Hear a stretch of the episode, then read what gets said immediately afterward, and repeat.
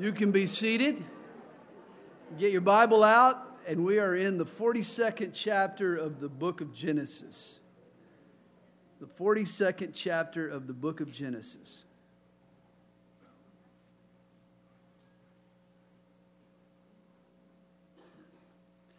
Again, Father, we ask that you bless our Bible study now. Speak to our hearts, Lord, as we go through your word. We pray it in Jesus' name. Amen. I purchased some Christian videos the other day, and they came with a bumper sticker inside the package. I'm not sure that you can read it, but I'll read it for you. It says, Love wins. Love wins. I'll bet Joseph had a similar bumper sticker plastered on the bumper of his chariot. For 13 years, Joseph had been used and abused and rejected and refused, first by his brothers, then by the Egyptians. Nothing in his life went right. Every promotion was followed by a setback. Every appointment ended in a disappointment. Joseph could have become angry. He might have become bitter.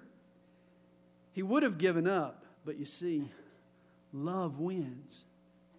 And Joseph loved his father back in Canaan. He even loved his brothers who had treated him dirty. He loved the Egyptians around him. Most of all, Joseph loved God. And in tonight's chapters, when those brothers wind up on Joseph's doorstep, though you might think he should have sought revenge and gotten even, instead, Joseph shows love.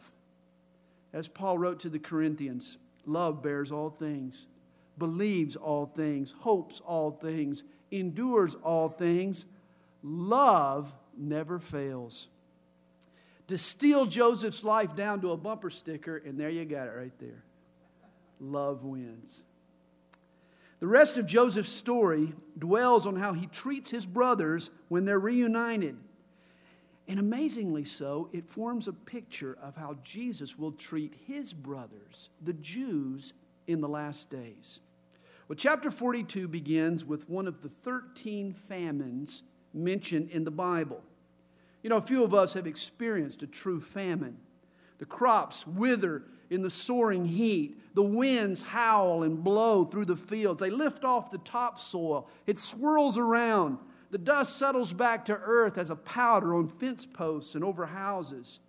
Empty rain clouds hover overhead and release a drop or two, just sort of teasing not easing the problem.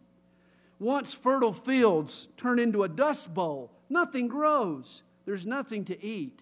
And this was the situation in which Jacob found himself. Famine had hit the land of Canaan.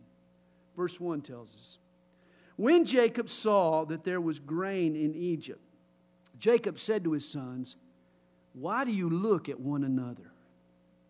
Now, that's a really comical line. You might not catch it at first. The family's on the verge of starvation when they hear there's grain in Egypt. And Jacob says to his dumb sons, Why are you standing around here looking at each other? Somebody needs to go down to Egypt. And he said, Indeed, I have heard that there is grain in Egypt. Go down to that place and buy for us there, that we may live and not die. So Joseph's ten brothers went down to buy grain in Egypt. But Jacob did not send Joseph's brother Benjamin with his brothers, for he said, Lest some calamity befall him. Apparently, Jacob was still mourning the loss of his son Joseph, and he probably held the older boys responsible, and he's not going to trust them with Rachel's other son, Benjamin. Verse 5 And the sons of Israel went to buy grain among those who journeyed, for the famine was in the land of Canaan. Now Joseph was governor over the land, and it was he who sold to all the people of the land. And Joseph's brothers came and bowed down before him with their faces to the earth. What a moment that must have been. Who would have thunk it? When Judah handed that bratty little brother Joseph over to those slave traders and pocketed the 20 shekels, there is no way Joseph could have ever imagined that one day those same brothers would be standing there bowing down before him in desperate need. And yet, that's what God had seen from the very beginning, wasn't it? That was the prophecy. That was the dream that Joseph had had. You remember that dream? That was the one that had enraged his brothers. Their bundles of wheat bowed down to Joseph's bundle of wheat. Now, the dream they'd all scoffed at and mocked at and resented is being fulfilled by God's providence. Verse 7 Joseph saw his brothers and recognized them, but he acted as a stranger to them and spoke roughly to them. Now, I picture Joseph sitting up on his throne in this long, ornate Egyptian hall. He's interviewing entourages from all over the world. When he notices some, some familiar faces in the line, he sort of squints. He's about 40 years old now. His eyes are getting a little dim. And so he just kind of squints out there and he says, Boy, those guys look familiar. And then it hits him. Those are my, there's Reuben. There's, there's Issachar. There's Judah. Those are my brothers. Imagine Joseph's emotions at that moment. It amazes me that he could hold himself back. But apparently, he makes a split second decision to play this out a bit before he reveals his identity. Perhaps the Holy Spirit spoke to him and sort of restrained him. He gulps hard. He musters a grim look on his face, and he speaks in a way that disguises his voice. Then he said to them, Where do you come from? And they said, From the land of Canaan to buy food. So Joseph recognized his brothers, but they did not recognize him. Remember, by now, Joseph is nearly 40 years old. He's sporting an Egyptian haircut, no doubt. He's wearing Egyptian clothes. He's speaking the Egyptian language. Besides, the last time his brothers saw him, his coat of many colors actually fit. Now he's got that middle aged bulge, I'm sure. And besides all that, they thought Joseph was dead. Never in their wildest dreams did they expect to see Joseph again. Then Joseph remembered the dreams which he had dreamed about them and said to them, You are spies. You have come to see the nakedness of the land. And they said to him, No, my Lord, but your servants have come to buy food. We are all one man's sons. We are honest men. Your servants are not spies. But he said to them, No, but you have come to see the nakedness of the land. And they said, Your servants are twelve brothers, the sons of one man in the land of Canaan. And in fact, the youngest is with our father today, and one is no more and how Joseph was not able to stop them right there and dwell on that thought for a moment or two, I don't know. If I had been him, I would have probed into that a little bit. Well, what happened to this other brother? Tell me about that, please. What he's going to do is he's going to put his brothers through a few tests to determine if they're truly sorry, if they're truly repentant over the way they treated him before he reveals to them his identity. But Joseph said to them, It is as I spoke to you, saying, You are spies. Now remember, there is a species of prophecy in the Bible known as typology. We talked about this before. Oftentimes, God will use Old Testament people and stories to cast light and give insight on New Testament truths. And the life of Joseph is a vivid example. Joseph's life is a type of the life of Jesus. And how Joseph treats his brothers after their rejection of him forms a pattern, really, of how Jesus will treat the Jews in the last days when he returns. There are basically three phases to Joseph's dealings with his brothers. Here, he relies on mystery. Later, he will reveal his majesty. Finally, he will provide them with ministry. At this point, Joseph is relying on mystery. He knows them, but they don't know him. And there are also three phases in how Jesus will deal with Israel in the last days, his brothers who have rejected him. When Jesus returns at his second coming, he will come in all majesty. Afterwards, he will minister to the Jews throughout the kingdom age. His ministry will take place. But at the moment, even today, he is relying on mystery. You see, the Jews don't recognize their brother. Paul Harvey says that providence is God acting anonymously. And this is how Jesus is working among Israel today. He is acting anonymously. There is mystery. The brothers don't recognize the favored son, but the day of revelation is about to come. Verse 15 In this manner you shall be tested. By the life of Pharaoh, you shall not leave this place unless your younger brother comes here. Send one of you and let him bring your brother, and you shall be kept in prison that your words may be tested to see whether there is any truth in you, or else by the life of Pharaoh, surely you are spies. So he put them all together in prison three days. Of the 12 brothers, remember, Joseph and Benjamin were the only sons of Rachel. They were full brothers, whereas the other brothers were Joseph's half brothers, the same father but different mothers. And when Joseph was shipped off, Benjamin was just a toddler. Now he wants to make sure he gets to see him again. And so he says, You know, you've got to go back, you've got to bring Benjamin. Then Joseph said to them the third day, Do this and live, for I fear God. If you are honest men, let one of your brothers be confined to your prison house.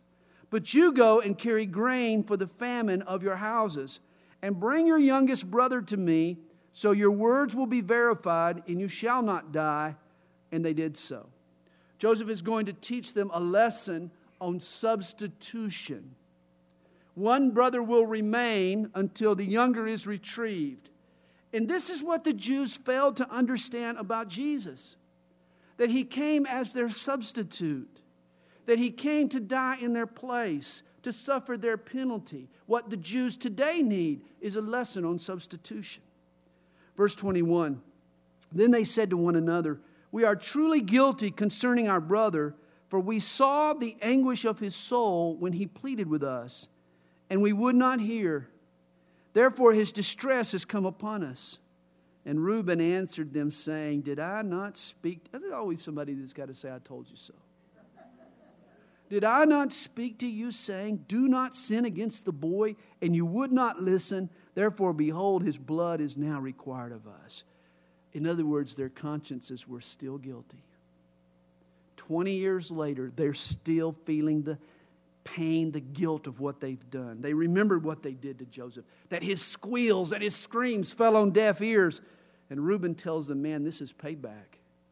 But they did not know that Joseph understood them, for he spoke to them through an interpreter, and he turned himself away from them and wept. Their interpretation of the situation moved Joseph's heart. Even after two decades, his brothers still carried guilt and regret over how they had treated him, and that touched Joseph. That moved his heart toward his brothers. He wept. Then he returned to them again and talked with them, and he took Simeon from them and bound him before their eyes. And why he took Simeon, we're not sure. From the incident back in chapter 34, you remember the story of Shechem and how Simeon suggested that you know, the men of Shechem be circumcised. And while they were moaning and groaning and trying to recover from their surgery, they went in and killed them all and took revenge over raping their sister and all. That, that whole messy affair. I mean, Simeon was the ringleader. Simeon apparently was a violent man. I, I think it's possible that Simeon was the ringleader in the plot to get rid of Joseph, and perhaps that's why Joseph picked Simeon to stay behind. Then Joseph gave a command to fill their sacks with grain, to restore every man's money to his sack, and to give them provisions for the journey. Thus he did for them. So they loaded their donkeys with the grain and departed from there. And I love Joseph's generosity. You know, he's basically telling his brothers that they can't buy his blessing. His favor, his forgiveness is not for sale, it's a free gift. And you know, so it is with God's favor. You can't buy God's blessing. Whatever you try to give to God, He just puts back in your sack, along with all the grain He gives you and all the blessings He pours out upon you. Grace fills your sack and it gives you back what you paid. God's favor is a free gift. But notice the brother's reaction to grace. As one of them opened his sack to give his donkey feed at the encampment, he saw his money, and there it was in the mouth of his sack. And so he said to his brothers, My money has been restored, and there it is in my sack. Then their hearts, rather than rejoice, then their hearts failed them, and they were afraid, saying to one another, What is this that God has done to us? He was worried that it was uh, that they were going to be accused of having stolen it. You know, this is the same reaction that the Jews today have toward God's grace. This is the same reaction that many of our friends have toward God's grace. They don't understand it. It scares them. How can God be so generous? How can be, God be so kind? And, and how can God, you know, give us so many blessings and put our money back in our sack? It scares people. There's got to be a catch. You know, they, God's blessing has to be earned. That, that's so many people's approach, you know. Um, you know, they have the E.F. Hutton version of salvation. You got to earn it. They just can't believe it's a free gift. Verse 29. Then the brothers went to Jacob, their father, in the land of Canaan, and told him all that had happened to them, saying, The man who is Lord of the land spoke roughly to us and took us for spies of the country. But we said to him, We are honest men, we are not spies. We are twelve brothers, sons of our father. One is no more, and the youngest is with our father this day in the land of Canaan. Then the man, the Lord of the country, said to us, By this I will know that you are honest men. Leave one of your brothers here with me. Take food for the famine of your households and be gone. And bring your youngest brother to me, so I shall know that you are not spies, but that you are honest men. I will grant your brother to you, and you may trade in the land. And, and as they're talking, they're starting to unpack their bags and all. And then it happened as they emptied their sacks that surprisingly each man's bundle of money was in his sack, and when they and their father saw the bundles of money, they were afraid. Again, they just can't get over this. Grace. They suspect a setup. They, they think they're going to be accused of theft. Apparently, the idea that this Egyptian just wanted to love them, just wanted to bless them. That, that never crossed their mind. That never even computed. That would just be too good to be true. I hope you don't have that attitude toward God and God's love for you. I hope you're enjoying God's grace tonight. I hope you're not trying to earn it or deserve it. I hope you've just received it and you're thankful for it. Hey, there's nothing we can do to merit the goodness that God has shown toward us. We can only just receive grace gracefully. That's about all we can do. Verse 36. And Jacob their father said to them, You have bereaved me. Joseph is no more, Simeon is no more, and you want to take Benjamin? All these things are against me. Jacob didn't share Joseph's belief in God's providence, did he?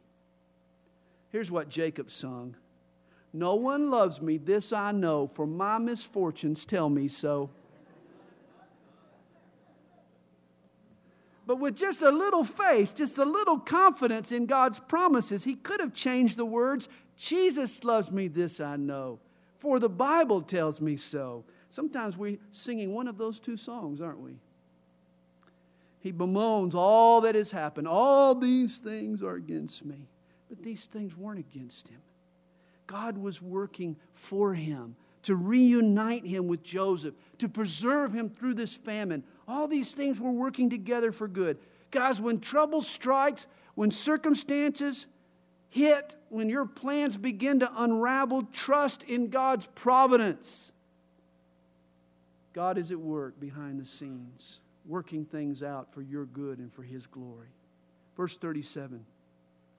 Then Reuben spoke to his father, saying, Kill my two sons if I do not bring him back to you. Put him in my hands, and I will bring him back to you. But he said, My son will not go down with you, for his brother is dead, and he is left alone. If any calamity should befall him along the way in which you go, then you would bring down my gray hair with sorrow to the grave. That would just be it for me.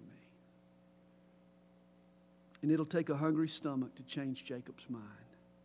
And that's what God arranges in chapter 43. Now the famine was severe in the land. And it came to pass when they had eaten up the grain which they had brought from Egypt, that their father said to them, Go back, buy us a little food. But Judah spoke to him, saying, The man solemnly warned us, saying, You shall not see my face unless your brother is with you. If you send our brother with us, we will go down and buy you food. But if you will not send him, we will not go down. For the man said to us, You shall not see my face unless your brother is with you.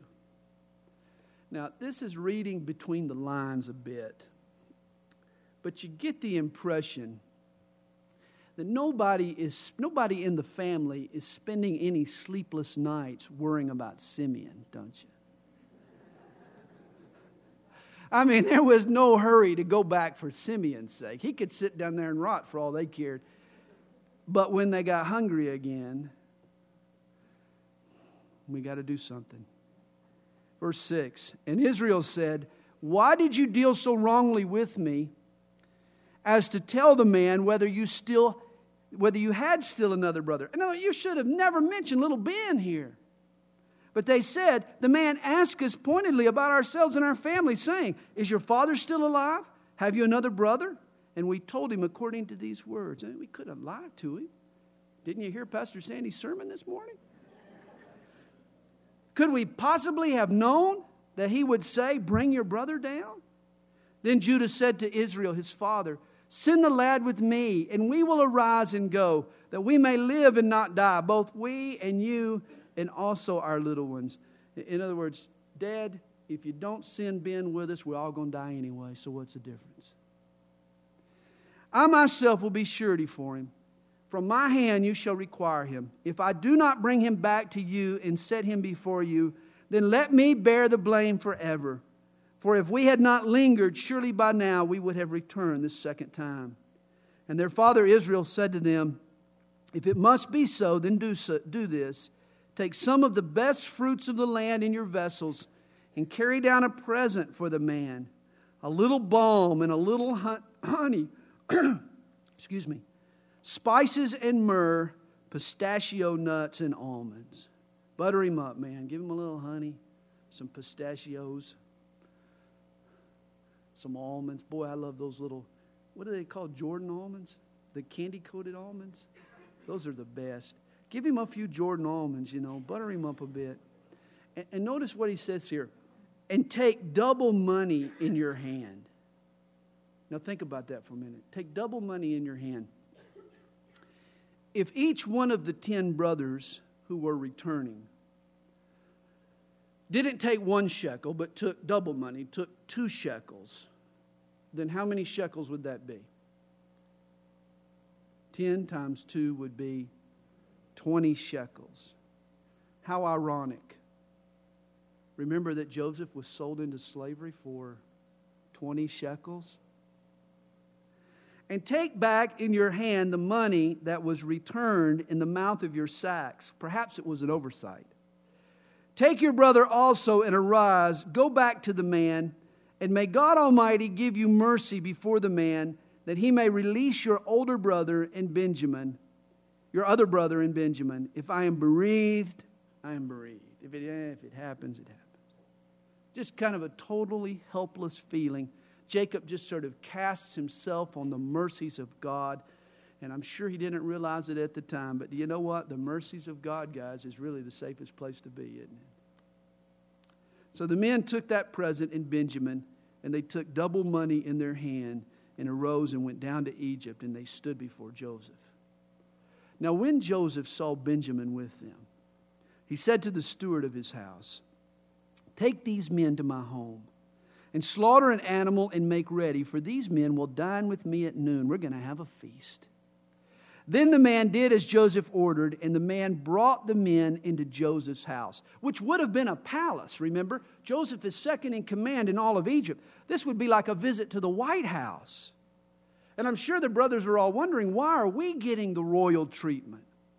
Now the men were afraid because they were brought into Joseph's house, and they said, It is because of the money which was returned in our sacks the first time that we are brought in so that he may seek an occasion against us and fall upon us to take us as slaves with our donkeys.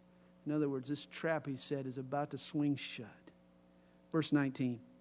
When they drew near to the steward of Joseph's house, they talked with him at the door of the house and said, Oh, sir, we indeed came down the first time to buy food.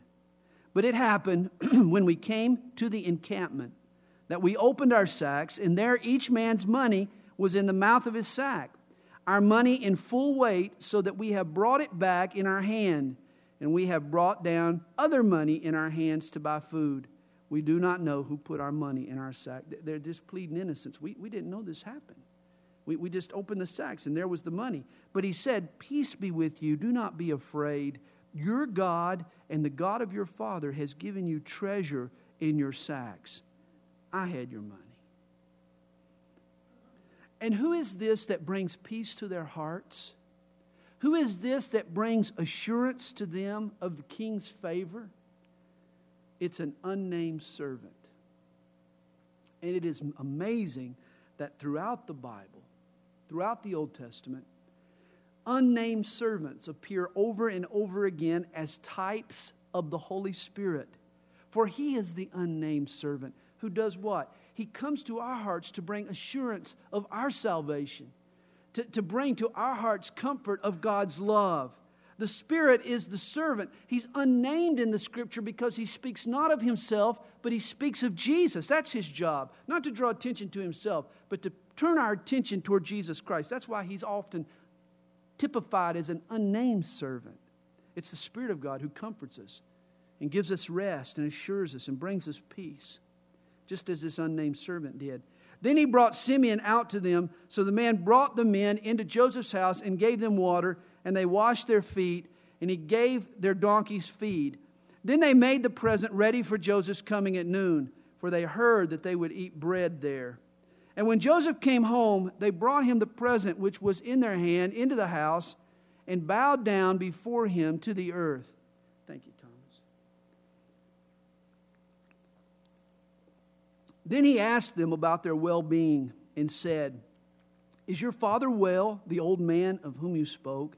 Is he still alive? And they answered, Your servant, our father, is in good health. He is still alive. And they bowed their heads down and prostrated themselves. And then he lifted his eyes and saw his brother Benjamin, his mother's son, and said, Is this your younger brother of whom you spoke to me? And he said, God be gracious to you, my son. Now his heart yearned for his brother. So Joseph made haste and sought somewhere to weep. When Joseph saw little Benny, he just couldn't hold back his emotions. I mean, tears started to well up in his eyes. This is his mother's son. This is his full brother. He barked out some excuse, you know, and ran off to cover his eyes and to keep his, his disguise. Joseph longs here to be reconciled with his brothers, but it's not quite time yet, is it? And this is the situation that Jesus is in today. He too loves the Jewish people. He loves the brothers that have rejected him. He yearns for them and he longs for them. And he wants to fulfill his promises to them. But Israel is not quite yet ready to repent and to open their hearts to Jesus. The repentance of Israel is not quite ripe, not yet. Verse 30. And he went into his chamber and wept there. Then he washed his face and came out, and he restrained himself and said, Serve the bread. So they set him in a place by himself, and them by themselves, and the Egyptians who ate with him by themselves, because the Egyptians could not eat food with the Hebrews, for that is an abomination to the Egyptians.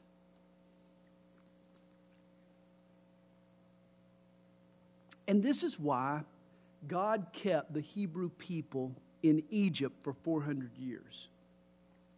Because the Egyptians had this thing of not intermingling with foreigners. And this would be a great way for God to keep his people pure and separate from the pagans and not have them intermarrying with the Egyptians. The Egyptians' attitude was a safeguard to keep God's people separated unto themselves. I mean, how can you get a date with an Egyptian if they won't even eat with you? Good protection. Verse 33 And they set before him the firstborn according to his birthright, and the youngest according to his birthright. And the men looked in astonishment at one another. The brothers all sit down at the table. They've got these cute little place, you know, name cards right in front of their seats. And they all sit down at the table, and, they're all in order in birth order. Now, how could this possibly be? Statistically, the odds of seating 11 people at a table, all in correct birth order, would be about 1 in 36 million if it happened by chance. It'd be about 1 in 36 million. I'm sure the brothers now are starting to get suspicious. What is going on here? Then he took servings to them from before him, but Benjamin's serving was five times as much as theirs. So they drank and were merry with him. Chapter 44. And he commanded the steward of his house, saying, Fill the men's sacks with food, as much as they can carry, and put each man's money in the mouth of his sack. Also, put my cup, the silver cup, in the mouth of the sack of the youngest, and his grain money. So he did according to the word that Joseph had spoken. Joseph is about to reveal himself, but he has one more test for them. Now, as soon as the morning dawned, the men were sent away, they and their donkeys. And when they had gone out of the city and were not yet far off, Joseph said to his servant, Get up, follow the men, and when you overtake them, say to them, Why have you repaid evil for good? Is not this the one from which my Lord drinks, and with which he indeed practices divination? You have done evil in so doing. Now, the occultists in Egypt, they would do this thing that was sort of like reading tea leaves. They would try to predict the future by floating little slithers of gold and silver in a particular cup. And then they would try to read the shadows and thereby divine the future and try to predict the future and so forth. Now, I am certain that Joseph did not participate in this pagan practice, it would have been a sin. It's just part of the ruse, the, you know, the masquerade that he's trying to create here. He wants to accuse Benjamin of stealing this special silver chalice. When he did, when, when he would accuse them of that, here's what he's thinking Joseph is about to see how the brothers are going to treat Benjamin.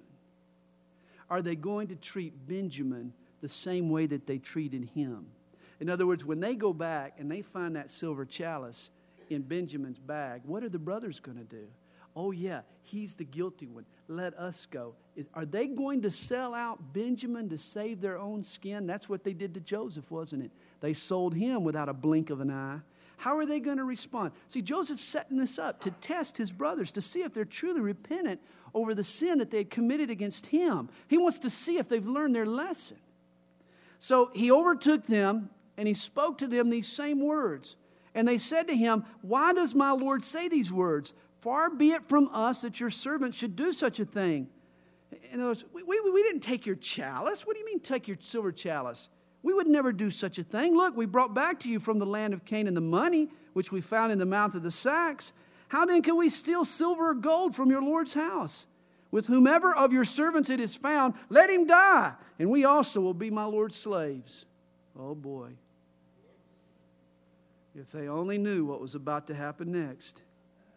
And he said, Now also let it be according to your words. He with whom it is found shall be my slave, and you shall be blameless. He's setting them up. He's saying, You know, he'll be my slave, and the rest of you will be blameless. You can go back home. You can forget about the whole thing. How are they going to treat Benjamin? That's what he's testing. Then each man speedily let down his sack to the ground, and each opened his sack, and so he searched. He began with the oldest and left off with the youngest, and the cup was found in Benjamin's sack. Then they tore their clothes. They were so grieved, they were so devastated. And each man loaded his donkey and returned to the city. Verse 14. So Judah and his brothers came to Joseph's house, and he was still there, and they fell to the ground before him. And Joseph said to them, what deed is this you have done? Did you not know that such a man as I can certainly practice divination? Again, this was all part of Joseph's scheme. You know, he's acting like he was this Egyptian and he had these supernatural powers to know that they had the cup and so forth. Then Judah said, What shall we say to my Lord? What shall we speak? Or, or how shall we clear ourselves? God has found out the iniquity of your servants. We, we were caught red handed. Here we are, my Lord's slaves, both we and he also with whom the cup was found. Now it's interesting. Judah is the spokesman here, and he takes the blame.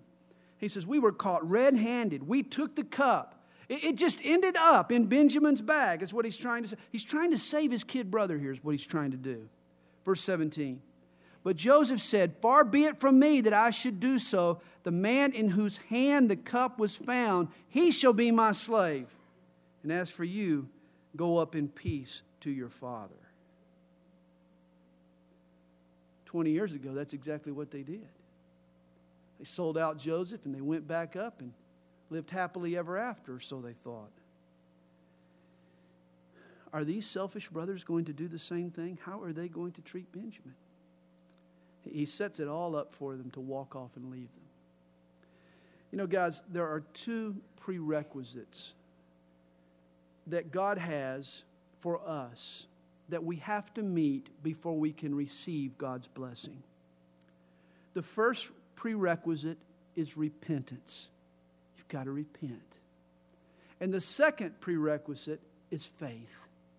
That's why Jesus said, Repent and believe. That's why Peter on the day of Pentecost said, Repent and believe for the remission of sin. Repentance and faith are our part. When we repent of our sin or we show God we're willing to change, we're willing to turn from what we've been doing, and we put our faith in God to help us. When we do that, then God begins to work in our lives. He pours out His power into our lives. He begins to work changes on our behalf. Sometimes, though, God must wait to bestow His blessing until He tests our repentance. Are we really sorry for what we've done? Are we truly repentant of the damage we've caused, or are we just sorry we got caught? You know, are we really, do we really want to change? Do we want, really want to make a break? Do we really want to be something different? Or are we just sorry for the consequences of what we did yesterday? Are we willing to surrender our will to Jesus Christ and do whatever it takes to avoid making those same mistakes again? Sometimes those are the tests that God puts us through. You know, He wants us to be repentant, not just sorry we got caught.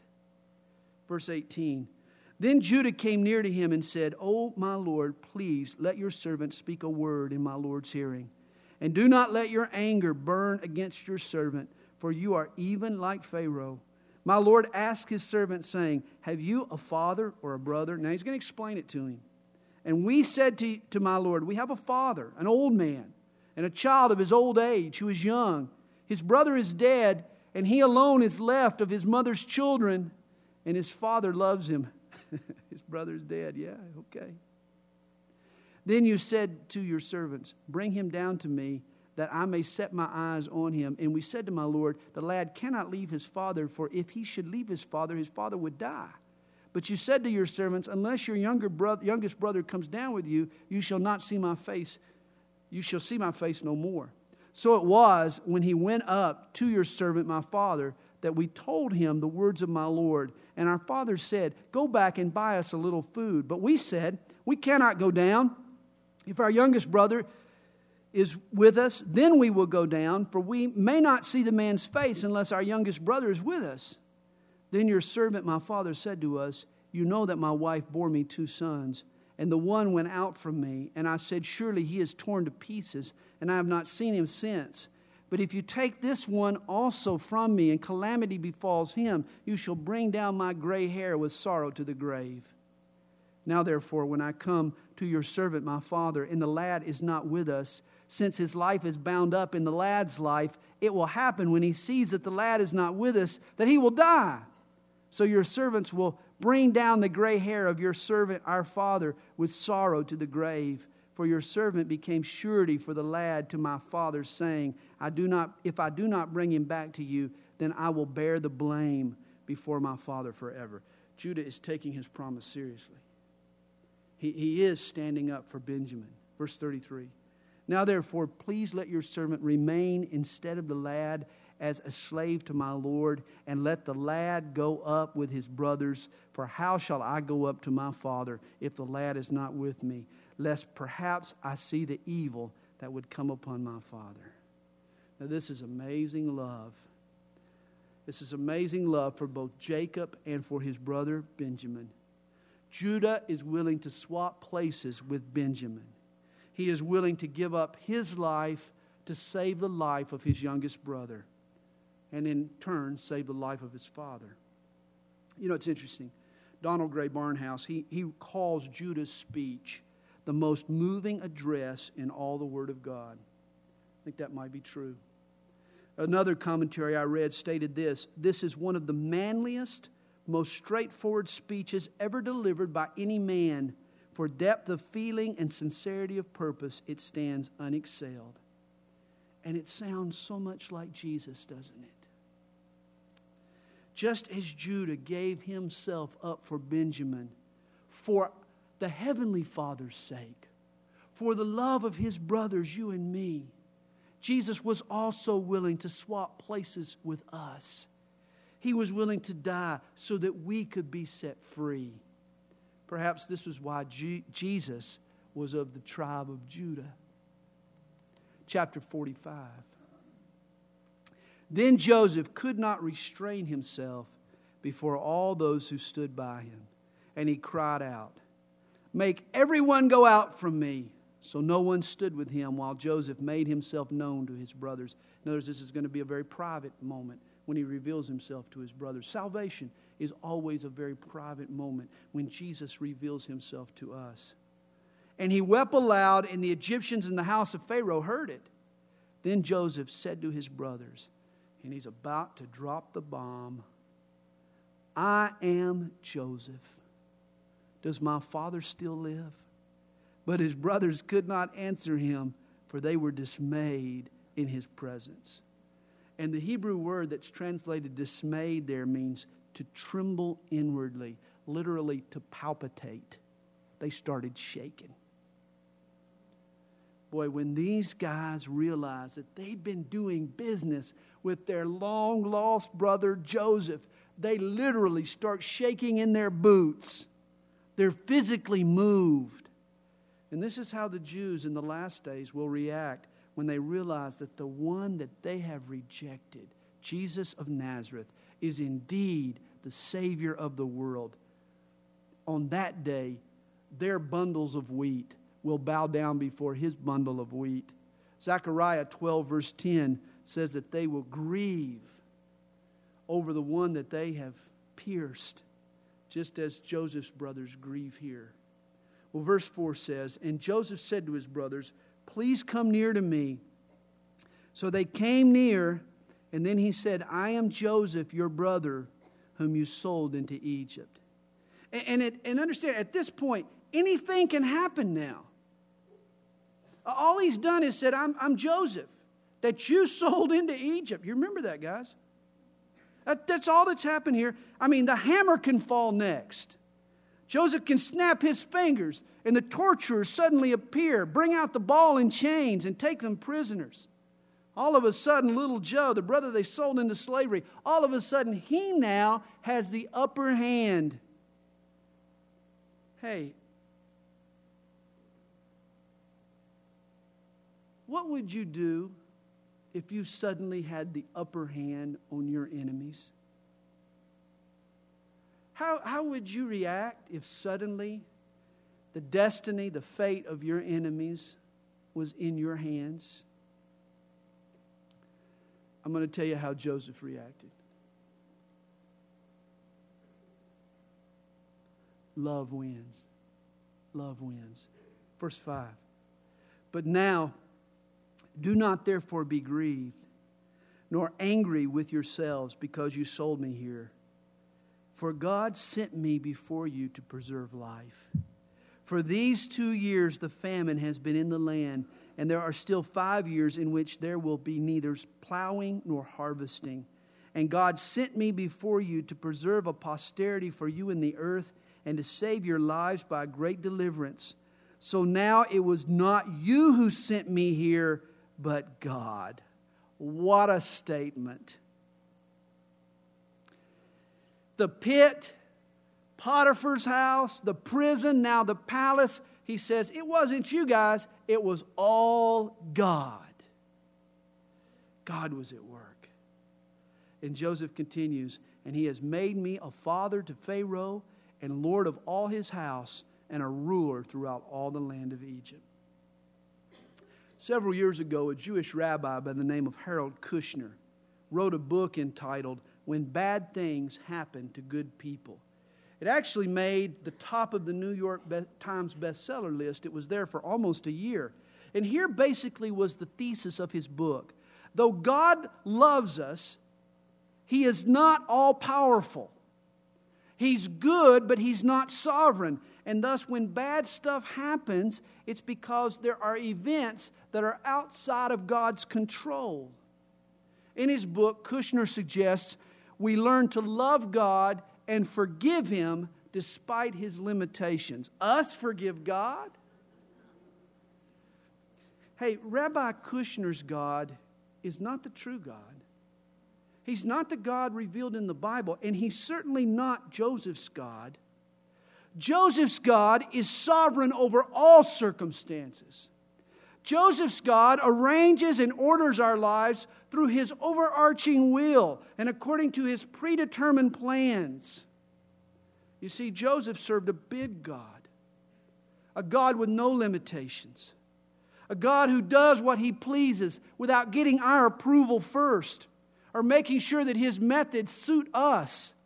Joseph's God is big enough to even take the sick stuff, the stuff, the sin that's been released into the world, the evil that man might muster. God is a big God who's able to even take that evil and use it for good and for his glory. Joseph's God, in fact, specializes in turning bad into good. Guys, Joseph's life teaches us that God is always in control, whether it appears that way to us or not. In the rough times, in the dark places, Joseph remained confident that his God loved him and that his God had a purpose for him. And I think it would please God if we all left with that same attitude tonight. I think it would. The situations you face today are not the result of happenstance. There are no accidents in God's plan. Joseph's God was a big God, he was a sovereign God, and he was a loving God who is always in control. I think it would please God if we left tonight trusting him. Joseph assures his brothers that God was behind all that had happened. And then he tells them in verse 9 Hurry and go up to my father and say to him, Thus says your son Joseph God has made me Lord of all Egypt. Come down to me, do not tarry. You shall dwell in the land of Goshen, and you shall be near to me, you and your children, your children's children, your flocks and your herds, and all that you have. Goshen was east of the Nile Delta, sort of northeast of the Egyptian capital of Memphis. It was the most fertile region in all of Egypt. It was a great place to herd cattle. It would be perfect for Jacob and his family. There I will provide for you, lest you and your household and all that you have come to poverty. For there are still five years of famine. And behold, your eyes and the eyes of my brother Benjamin see that it is in my mouth, that, that it is my mouth that speaks to you. So you shall tell my father of all my glory in Egypt and all that you have seen, and you shall hurry and bring my father down here. Then he fell on his brother Benjamin's neck and wept, and Benjamin wept on his neck. Moreover, he kissed all his brothers and wept over them. And after that, his brothers talked with him. And I wish I could have been a fly on the wall to hear that conversation. What a moving scene. The family's reunited. There's forgiveness. Joseph buries the hatchet, You know, he forgives his brothers. They weep on each other's neck. They hug each other. What a wonderful wonderful scene. Verse 16. Now the report of it was heard in Pharaoh's house, saying, Joseph's brothers have come. So it pleased Pharaoh and his servants well. And Pharaoh said to Joseph, Say to your brothers, Do this load your animals and, and depart and go to the land of Canaan. Bring your father and your households and come to me. I will give you the best of the land of Egypt, and you will eat of the fat of the land. Now you are commanded, do this. Take carts out of the land of Egypt for your little ones and your wives. Bring your father and come. And also do not be concerned about your goods, for the best of all the land of Egypt is yours. And this is what God the Father says to us when we come to Jesus. Don't worry about what you're giving up. Don't worry about what you're leaving behind. When you come to Jesus Christ, God gives you the best. When you come to Jesus, you leave behind a land of poverty for a land of plenty. Verse 21. Then the sons of Israel did so, and Joseph gave them carts according to the command of Pharaoh, and he gave them provisions for the journey. He gave to all of them, to each man, changes of garments. But to Benjamin he gave 300 pieces of silver and five changes of garments. And he sent to his father these things ten donkeys loaded with good things of Egypt, and ten female donkeys loaded with grain, bread, and food for his father for the journey. And so he sent his brothers away, and they departed. And he said to them, See that you do not become troubled along the way. What a great swap. I mean, they get all this for a few pistachios and almonds.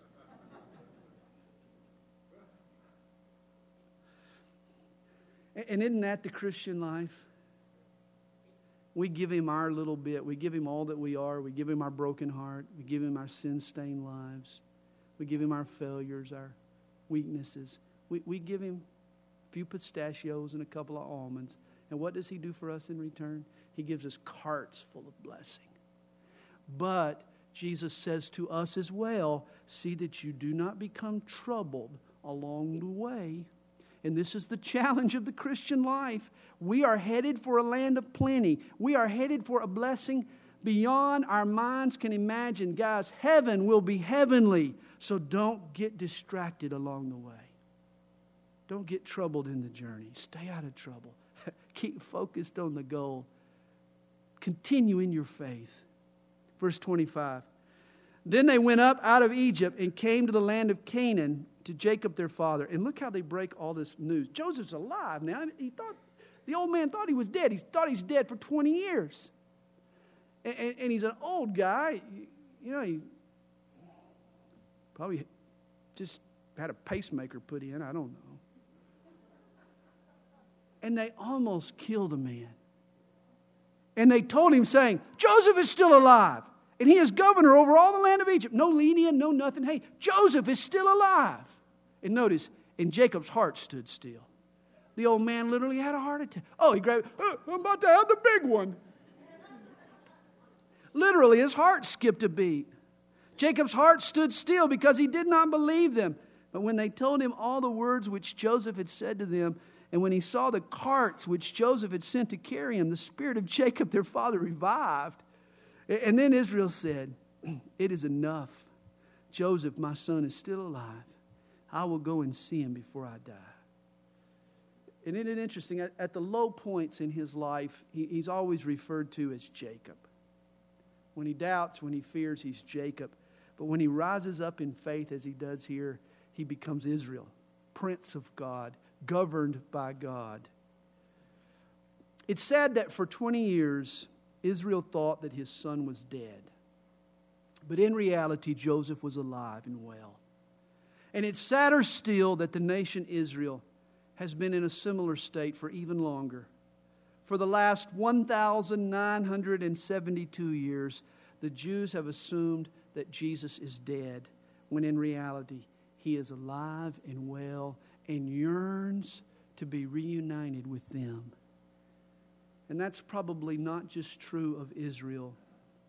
There are probably people that you can think of tonight who believe that Jesus is dead, but in reality, he is alive and he loves them and he yearns to be reunited with them. And tonight, I want us to close in prayer for all of those people that we can think of that are in that situation. And I want us to remember Would you? Would you remember that love wins? Father, we thank you for this wonderful story, these glorious truths. And Father, we do pray for the peace of Jerusalem tonight. We pray for we pray for your people Israel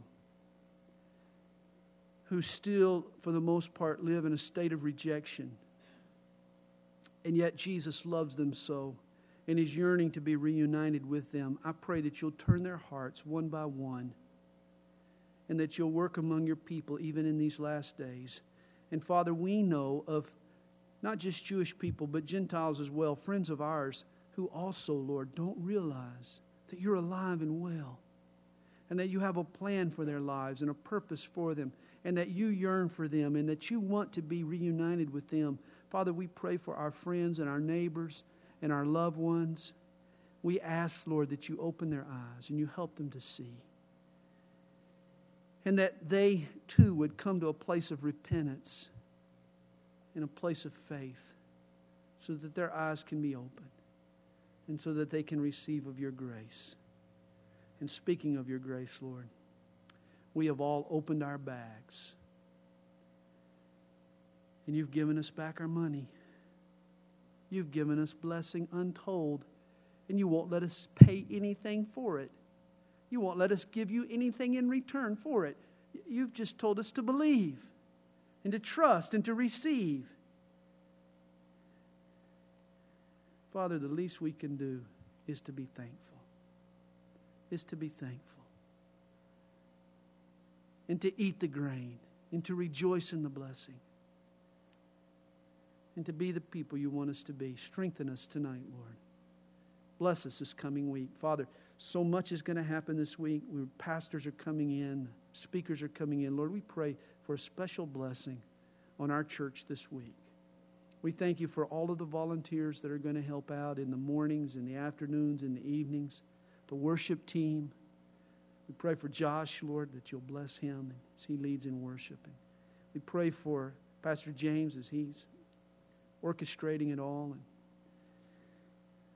Bob as he helps out, and Lisa as she's cooking, and just all the different activities that are going on. Kathy as she ministers to the pastor's wives, and, and every person who has a part to play, we pray for them this week that you'll just bless them in a wonderful way. And that you'll use this week, Lord, to further your work in this world that we live in. We pray these things tonight, Lord. In Jesus' name, amen.